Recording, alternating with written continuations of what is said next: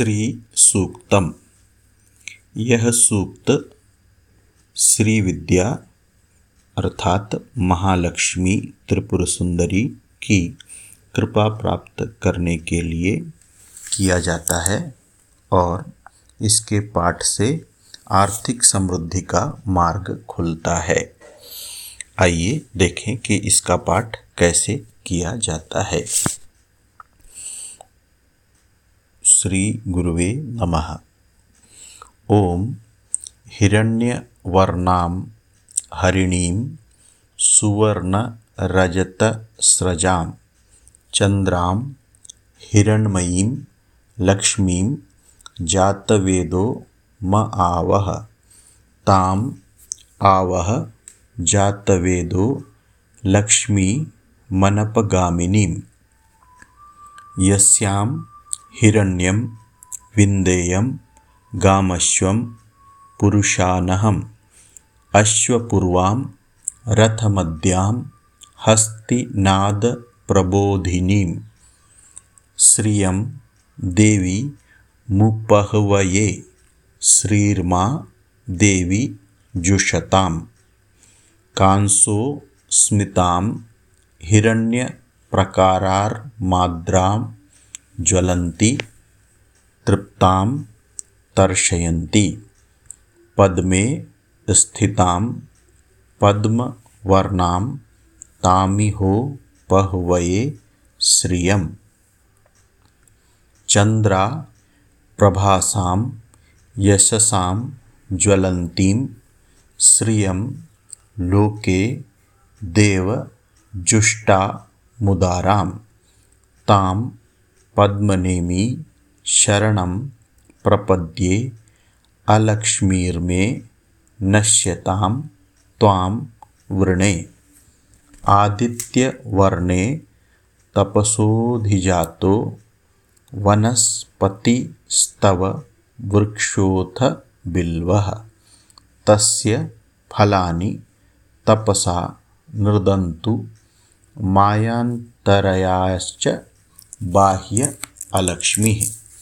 उपैतु मां देवसखः कीर्तिश्च मणिना सह। प्रादुर्भूतो सुराष्ट्रेऽस्मिन् कीर्तिं वृद्धिं ददातु मे। क्षुत्पिपासामलां ज्येष्ठां मलक्ष्मीं नाशयाम्यहम्। अभूतिं समृद्धिं च सर्वा निर्नुद मे गृहात् गन्धद्वारां, दुराधर्षां, नित्यपुष्टां करीषिणीम् ईश्वरी सर्वभूतानां तामिहोपहवये मनसा काममाकूर्ति वाच सत्यमशीमहि। पशूनां रूपमन्यस्य मयि श्रीः श्रयतां यशः। कर्दमेन प्रजा भूता मयि सम्भव कर्दम। श्रियं वासय मे कुले मातरं पद्ममालिनीम्। आपः सृजन्तु स्निग्धानि चिक्लितवस मे गृहे नि च देवीं मातरं श्रियं वासय मे कुले।